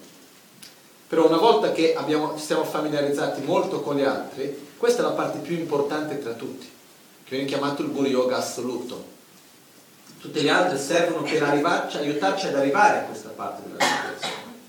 Quindi sono anche importanti, a nulla togliere l'importanza di tutto quello che abbiamo visto prima. Però questo è un po' come proprio il livello ultimo, per quello che viene chiamato anche il Guru Yoga ultimo, il Guru Yoga assoluto. E rimaniamo lì per il tempo che riusciamo, no? ci lasciamo andare proprio in quello stato di beatitudine e vacuità. Dopo di un po', quello che accade è che da questo stato di unione di beatitudine e vacuità per il beneficio di tutti gli esseri, perché questo stato che viene chiamato il Dharmakaya, che è il corpo di verità, l'unico essere che è capace di percepire il Dharmakaya di un altro essere è un Buddha stesso. Quindi rimanere in questo stato del Dharmakaya vuol dire non essere di beneficio per gli altri, non poter agire direttamente di beneficio per gli altri. Perciò quello che diciamo è per essere di beneficio per gli altri prendiamo un corpo più grossolano, che viene chiamato il Sambhogakaya. In questo momento si pratica quello che viene chiamato il trasforma, eh, viene chiamato generare il corpo illusorio. Questo è il momento nel quale si medita sul corpo illusorio. Comunque, in poche parole è il fatto di quando si muore, dopo la chiara luce, che è il momento non naturale della morte, nel quale nel processo della morte prima tutto l'universo, che quello che vediamo, il mondo si dissolve, non possiamo più sentire, vedere, eccetera, eccetera. Abbiamo prima una visione bianca, poi rossa, poi nera, diventa tutto buio, da questo buio sorge questa chiara luce, che di solito nel processo normale della morte non è tanto piacevole, perché immaginiamo da un buio totale a un certo momento che viene una luce sparata, non è che sia molto piacevole, quindi ci dà anche paura nel processo naturale della morte questo. Comunque c'è questa luce fortissima, dopo quando si termina questo stato di chiara luce, si nasce nel bardo Okay? E quando si nasce nel bardo si sviluppa quello che viene chiamato in tibetano yil, che vuol dire il corpo mentale, un corpo di mente, che è un corpo che non ha, non è fatto di carne e ossa, non è un corpo grossolano come questo. L'essere del bardo ha un corpo, ha dei sensi, può vedere, può sentire, eccetera, eccetera, però ha la sua forma, però è un corpo sottile, è un corpo non materiale quindi quello che avviene è che questo corpo si sviluppa in un istante, non è che nel bardo si nasce come un bambino piccolino del bardo che piano piano cresce nel bardo, no, quando si nasce nel bardo si nasce già completamente con la forma finale. No? E quello che accade è che nello stesso modo da questo si usa stessa, questo stesso processo che è naturale in tutti noi, che da questo stato di chiara luce sviluppiamo questo corpo sottile in una forma pura. Però riconoscendo, facciamo una, in un modo consapevole, per il beneficio di tutti essi, prendo una forma più grossolana. E prendiamo questo corpo comunque sottile, visualizziamo che l'universo intorno a noi riappare, però ancora a un livello sottile, come se fosse tutto un po' di energia. Non vediamo ancora più le cose proprio grossolane come ci sono ora. E a quel punto possiamo apparire o nella forma della divinità o semplicemente come un, un, un fascio di luce, okay? più o meno grande quanto l'avambraccio si dice. E questo fascio di luce che però può essere percepito unicamente da essere già con certe realizzazioni. E da questo stato, diciamo, meditiamo un po' in questo stato, sempre importante ricordarsi mai di di, mai di lasciare il collegamento con quello stato di beatitudine e vacuità, e da questo stato, di questo fascio di luce, per il beneficio di tutti gli esseri, prendiamo un corpo più grossolano. Perché? Per aiutare gli esseri dobbiamo comunicare. Perciò da questo stato riessorgiamo in un corpo grossolano, quindi con un volto, due braccia, eccetera, eccetera. Quindi prendiamo questa forma grossolana, però allo stesso tempo inseparabile dall'unione di beatitudine e vacuità. Rimaniamo sempre in collegamento con quel sentimento, con quello stato di coscienza. E visualizziamo sempre il guru al nostro cuore, siamo sempre inseparabili dal guru Buddha. In realtà siamo inseparabili dal guru Buddha in quanto siamo inseparabili dall'unione di beatitudine e vacuità, che è lo stato di coscienza più profondo del Guru Buddha stesso. Quindi visualizziamo questo e torniamo con l'impegno di aiutare gli altri tramite la pratica della generosità, della moralità, della pazienza, dello sforzo entusiastico, della concentrazione, della saggezza, ossia delle sei perfezioni. Okay? In questo modo diciamo, concludiamo la parte del Guru Yoga assoluto. Possiamo passare delle ore a meditare su questo come può avvenire in un minuto. Quello che succede anche è che in realtà tra il momento nel quale c'è l'assorbimento finale, ossia dove si inizia la chiara luce, alla parte nella quale noi risorgiamo nella forma come la divinità, in una forma pura, in un corpo grossolano, per dire, in questo mezzo ci sono tante pratiche che si possono fare. È qua che si va a praticare quello che viene chiamato la pratica del corpo illusorio, eh, il corpo d'arcobaleno, tutte le pratiche dell'alto tantra che, che si praticano nello stadio di completamento. Avvengono in questo momento, si può fare anche, che però uno non è il momento di parlare di queste cose comunque. Però quello che facciamo in un modo molto semplice è seguiamo questa visualizzazione come ho appena spiegato, ok? Poi si può anche fare questa pratica a secondo la pratica per dire di Guya Samaja, di Heruka, di Yamantaka, di tante pratiche di meditazione del Tantra. Però possiamo anche fare semplicemente meditando su Guru Buddha, senza dover farla in particolare su una pratica piuttosto che un'altra. Questa visualizzazione del uh, Guru assoluto all'interno della Guru Puja si fa in due momenti. Un momento, il momento principale in realtà un momento è una preparazione più che l'altro, l'altro è il vero momento principale che si fa questa meditazione, è nel verso 115, che viene chiamato il riassorbimento del campo dei meriti. No? Dopo essere stato uh, supplicato in questo modo, Guru Supremo, ti prego, esaudisci questa richiesta al fine di benedirmi, scendendo gio- gioiosamente sulla sommità del mio capo e ancora una volta posa i tuoi piedi radiosi fermamente sulla corolla del mio cuore lotto. Quindi visualizzando il momento nel quale Guru Buddha scende e si siede al nostro cuore, scatta tutto questo percorso, diciamo, questo processo di divenire inseparabile con il Guru. Perciò meditiamo in questo, nel momento della chiara luce, dell'unione di beatitudine e vacuità, dalla quale dopo ritorniamo, prendiamo un corpo sottile e poi dopo un corpo più grossolano. Ok? È chiaro come percorso per dire, poi è chiaro che all'interno di questo ci sono diverse cose che piano piano possono diventare più chiare. Una cosa che è importante per me è il fatto che è vero che non è semplice in parte, ma non è neanche così complesso.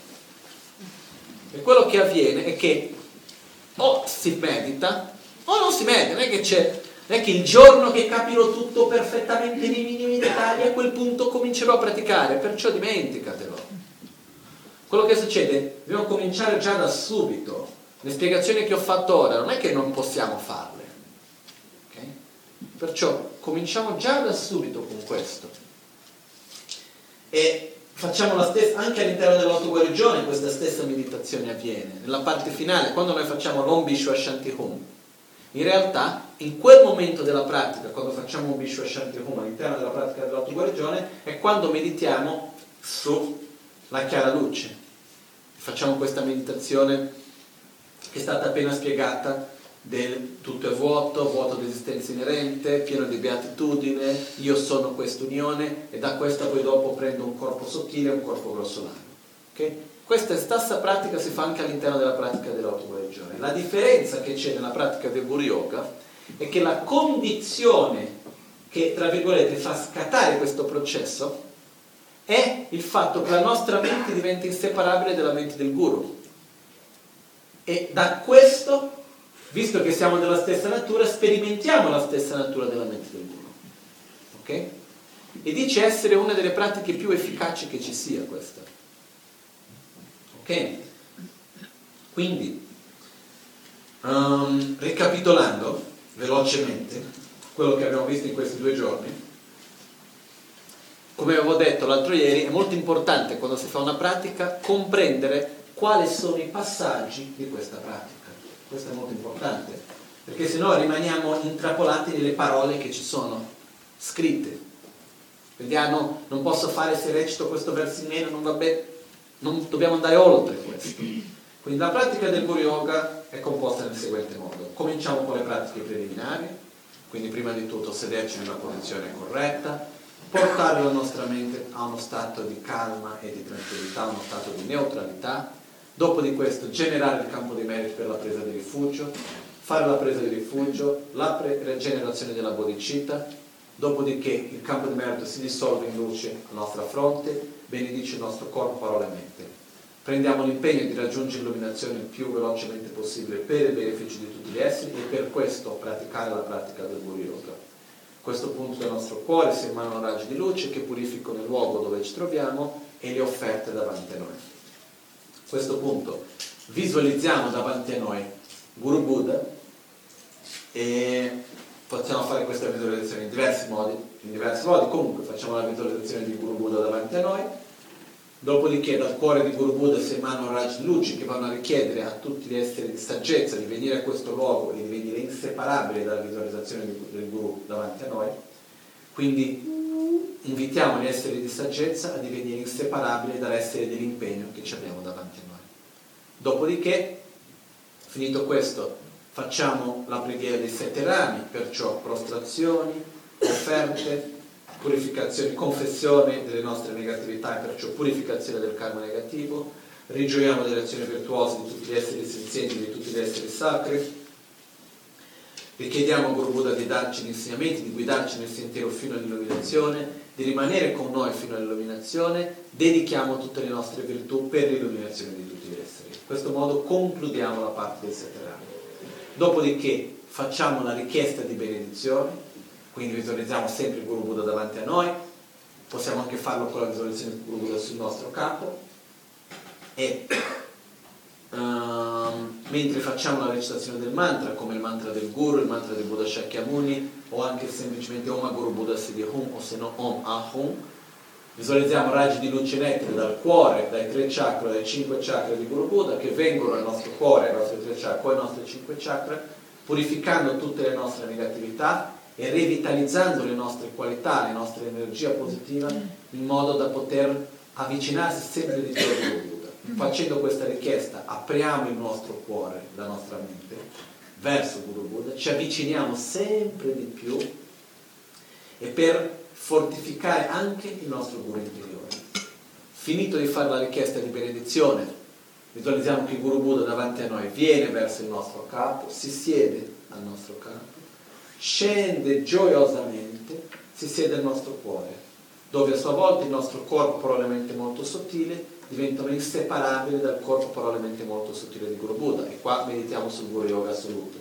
Quindi tramite la causa che è la condizione che è l'unione del nostro corpo mente con l'unione del corpo mente di Guru Buddha, tutto si risolve in luce, questo grande vuoto, vuoto di esistenza inerente, pieno di beatitudine, che io sono l'unione di questa, della beatitudine e della vacuità.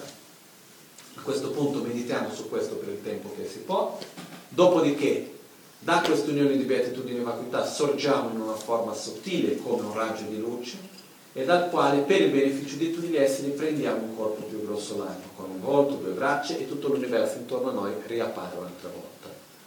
Dopodiché rimaniamo sempre, ricordiamoci sempre che il Guru si trova al nostro cuore, facciamo le dediche e concludiamo la pratica. Ok? Questa stessa pratica può essere fatta in un modo lungo, in un modo corto, velocissimo, medio, in tanti modi diversi. Possiamo anche, magari per dire, se nella mattina abbiamo già fatto la pratica con le preliminari, durante la giornata possiamo anche saltare la parte delle offerte dei sette rami e andare direttamente alla richiesta di benedizioni, visualizzando il guru al nostro capo o davanti a noi o anche al nostro cuore e poi dopo possiamo fare, se visualizziamo davanti al capo, facciamo quello, poi l'assorbimento. Okay? Questo si può fare anche più volte durante il giorno. Una cosa che è bella da fare è quella di prendere alcune pratiche come il Guru Yoga dell'Amazon K, come la Guru Puja, le preliminari che facciamo di solito e andare a ritrovare all'interno di queste pratiche questi passaggi che, appena, che ho appena spiegato, no? che abbiamo visto durante questi due giorni perché anche la Guru Puja in questo modo andremo a capirla molto meglio man mano che vediamo questi passaggi. In realtà anche all'interno dell'autoguarigione c'è questo. Okay? A parte l'Oma Guru Buddha Siddhi Hum è quando stiamo chiedendo le benedizioni. Poi c'è tutta la parte nella quale sviluppiamo la forma pura, eccetera, la conclusione finale del, che diciamo è paragonabile alla parte del Guru Yoga assoluto. Comunque, quello che accade è una volta che capiamo i passaggi, possiamo adattarli in diversi modi. Per esempio, se noi tutti i giorni vogliamo fare la pratica per un periodo, la pratica delle prostrazioni, invece di andare lì e fare le prostrazioni e basta, li uniamo con la pratica del Guru Yoga. Facciamo le offerte, uniamo le offerte con la pratica del Guru Yoga, anche quando andiamo ad accendere un incenso, qualunque cosa facciamo, anche quando andiamo ad offrire il cibo prima di mangiare. E tutto questo cosa fa? Fa di accelerare il nostro percorso verso l'illuminazione. Una cosa molto importante da ricordare di tutto quello che è stato detto è di sempre tenere Guru Buddha al nostro cuore, sempre, è lì presente con noi, andiamo al cinema, è lì con noi, pure lui vede il film, si diverte, tutto. Quindi quello che succede è proprio il fatto di qualunque situazione che viviamo, abbiamo una situazione di piacere, qualunque piacere che abbiamo, lo offriamo a Guru Buddha che si trova nel nostro cuore in questo modo addirittura quello che vi sto dicendo è si può prendere i nostri piaceri e trasformarli nel sentiero per l'accumulazione di meriti. Quindi quando abbiamo momenti di difficoltà prendiamo rifugio in Guru Buddha che si trova nel nostro cuore e così via, sempre presente lì quando parliamo, quando camminiamo, in qualunque momento Guru Buddha è sempre con noi al nostro cuore, inseparabile. Okay? Ricordiamoci che le pratiche funzionano quando vengono fatte. Okay? Questo è un dettaglio, no? Nel senso che se una non pratica è ovvio che non funziona. Perciò si deve fare più volte, non aver paura di sbagliare, okay? non ci sono effetti collaterali negativi. Perciò è da fare le pratiche, familiarizzarci, perché anche facendo vengono, vengono i dubbi, vengono e avendo dei dubbi possiamo imparare di più, possiamo approfondire di più e migliorare sempre di più. Chi non fa mai, non ha mai dei dubbi, non approfondisce mai. Ok? Per questo è molto importante. E nel nostro lignaggio, che viene chiamato Gelo Ganden Nyingyo, che viene chiamato il lignaggio sussurrato di Ganden, dell'Amazon K, è che di tutte le pratiche che l'Amazon K ha trasmesso, la pratica centrale, la parte principale che è stato, che è stato tenuto in segreto per tanto tempo. Quello che abbiamo spiegato in questi due giorni, ossia che l'essenza della pratica è il Guru Yoga, come visualizzarlo, eccetera, è stato tenuto segreto per generazioni. Perché è una cosa semplice, e però deve praticarla perché funzioni. No? Quindi veniva trasmessa solo a quelli che erano pronti per capirla e che potevano praticarla. Quindi era una, cosa, era una trasmissione che per secoli, meno due o tre secoli, è rimasta solo in forma orale, mai in forma scritta.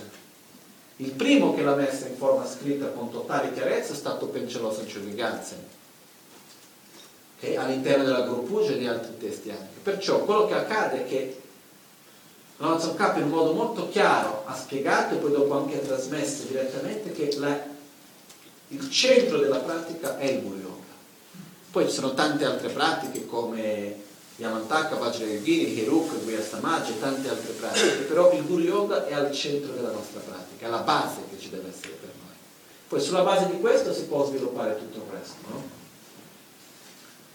Mi ricordo adesso una piccola storia, la racconto velocemente. che una volta c'è stato un maestro, insieme col suo discepolo, non mi ricordo più il nome, c'era il nome e tutto, non mi ricordo più, comunque, c'era lì col suo discepolo, erano insieme e a un certo momento questo maestro fa emanare davanti a lui, immaginiamo, siamo qua, a un certo momento fa emanare davanti il mandala di Amantaka. No? E a questo punto il discepolo vuole fare le prostrazioni e si mette lì e si mette a fare le prostrazioni al mandala di Amantaka. E quello che accade è che sbaglia a quel punto. Adesso non mi ricordo i dettagli della storia bene, però quello che accade è che in realtà avrebbe dovuto fare le prostrazioni a chi? Al maestro, perché l'Ida, in questo caso Yamantaka, non è altro che una manifestazione del guru. Quindi quello che succede è che in quel momento lo sbaglio che lui aveva fatto era di vedere il Buddha esterno come qualcosa di più del proprio guru, invece di vedere uno come l'emanazione dell'altro. Okay? Quindi quello che succede, per questo che al centro della pratica c'è sempre il Guru Yoga. Questo è molto importante per noi. Una cosa che ho già detto ieri, non è facile per me parlare di questi argomenti e dare questi insegnamenti per una ragione, perché c'è un grande pericolo che possa sembrare io in quanto maestro che sto qua a dire guarda voi dovete trattarmi con rispetto, dovete vedermi col Buddha, non è così. È il concetto come ho spiegato già ieri, l'altro ieri, che il concetto del guru va molto al di là della persona fisica che possiamo avere davanti a noi. Ok? Questo è importante per noi da capire anche in questo modo. Però allo stesso tempo la persona fisica va a incorporare quella figura che abbiamo, comunque che va al di là della persona fisica stessa. Ok?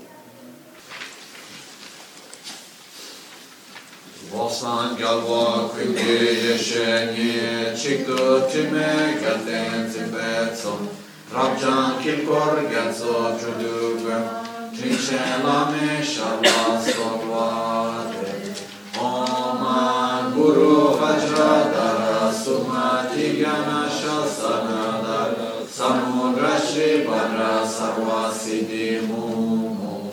Oman guru vajradara Shasanada Samudra Shri Bhadra Sarva Siddhi Om Guru Vajradhara Sumati Gyana Shasanada Samudra Shri Bhadra Sarva Siddhi Locho Sampo Pagyo Trashipa Tuce Tempe Trile Yogora Ege Drolor Zebrace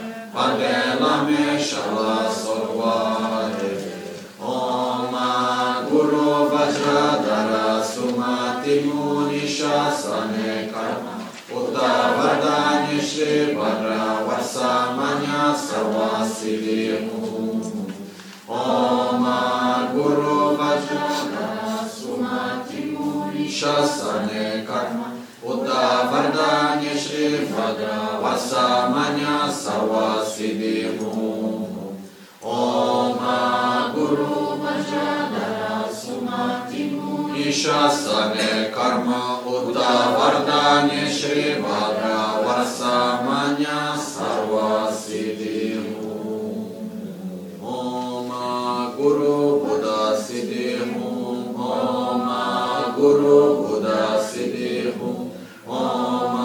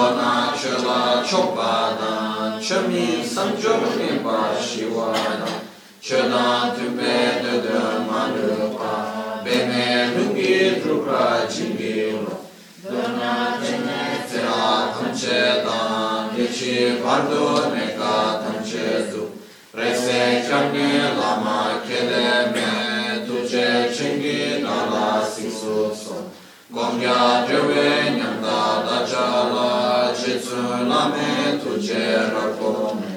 Kuda sungina madre me du nyum sunyu veche santo brascio. kewa kundu yanda la mana drame ceki pe la lunchuci. Sada langi yante razzone dolce cianghi compagno.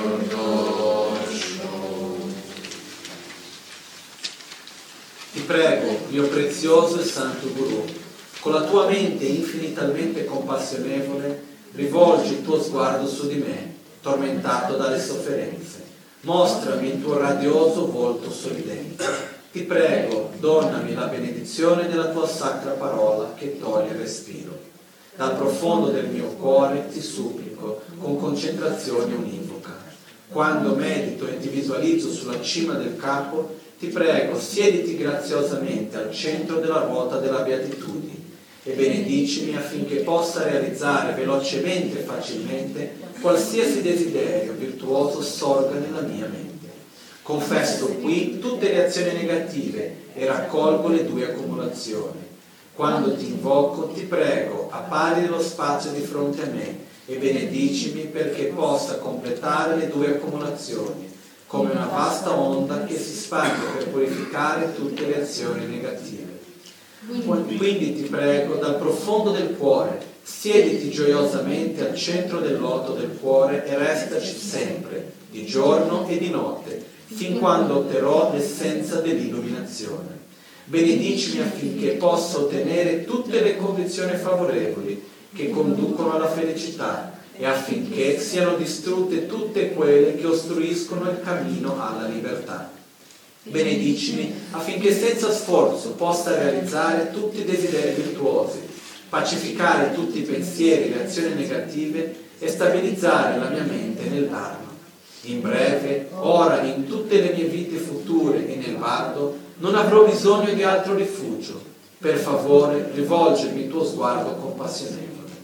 Prenditi cura di me, che soffro e sono privo di rifugio, e benedici il mio corpo, parole e mente ordinarie. Sia così per me possibile raggiungere la beatitudine dell'unione inseparabile con i tuoi santi corpo, parola e mente. Sia per me possibile ottenere il godimento della buona fortuna, mai separato dalla tua santa beatitudine. In tutte le mie esistenze possa non essere mai separato dal Guru perfetto e quindi gioire dello splendore del Dharma. Perfezionandomi nella virtù dei sentieri degli stati, posso ottenere velocemente lo stato di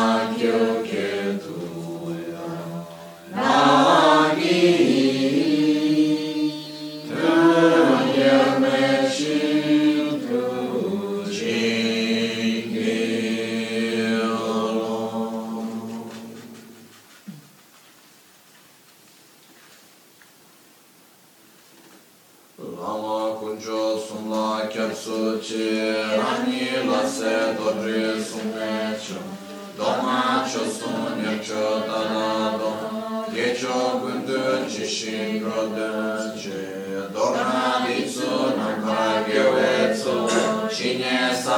i nyur du do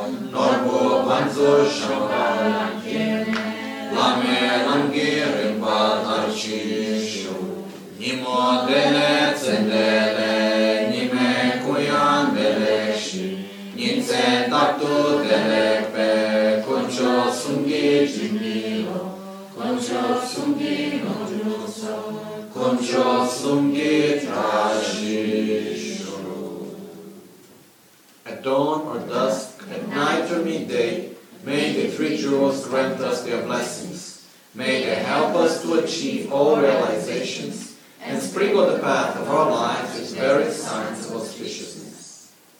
All'alba o al tramonto, di notte o durante il giorno, possono i tre gioielli concederci le loro benedizioni, possono aiutarci ad ottenere tutte le realizzazioni e cospargere il sentiero della nostra vita com molti segni di buon auspício. De sol a ou ao meio-dia, possam as três joias conceder-nos suas bênçãos. Possam as três joias ajudar-nos a alcançar todas as realizações. Possam as três joias espalhar muitos sinais auspiciosos no caminho de nossas vidas. Al amanecer o al anochecer, por la noche durante el día, pueden las tres joyas concedernos sus bendiciones pueden ayudarnos a obtener todas las realizaciones y colmar el sendero de nuestras vidas con muchos premios de buenos auspicios. bei Sonnenaufgang und Sonnenuntergang, oder tags. Mögen uns die drei Juwelen ihren Segen gewähren. Mögen sie uns helfen, alle Verwirklichungen zu erlangen und auf unserem Lebensweg die verschiedensten segensreichen Zeichen zu setzen. Bei Sonnenaufgang und Sonnenuntergang. Bij een nauwelijke middag mogen de drie juwelen ons de zegeningen schenken. Mogen zij ons helpen alle realisaties te verwerken en de pad van ons leven te besturen van voorzien Puisse ces trois joyaux jour et nuit nous remplir de leur grâce. Puisse ces trois joyaux nous dispenser toutes les réalisations. Puisse ces trois joyaux remplir notre vie de signes et de bonheur.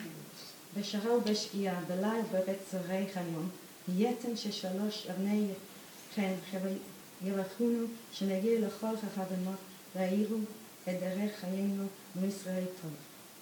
פי אלפג'ה ופי גורו בלשן, ופי לי, ופי נס itusanena ajaboer artalako bitarkik kol ahlamina batinuwer tarek hayatini bi isharat tubasha bi altakik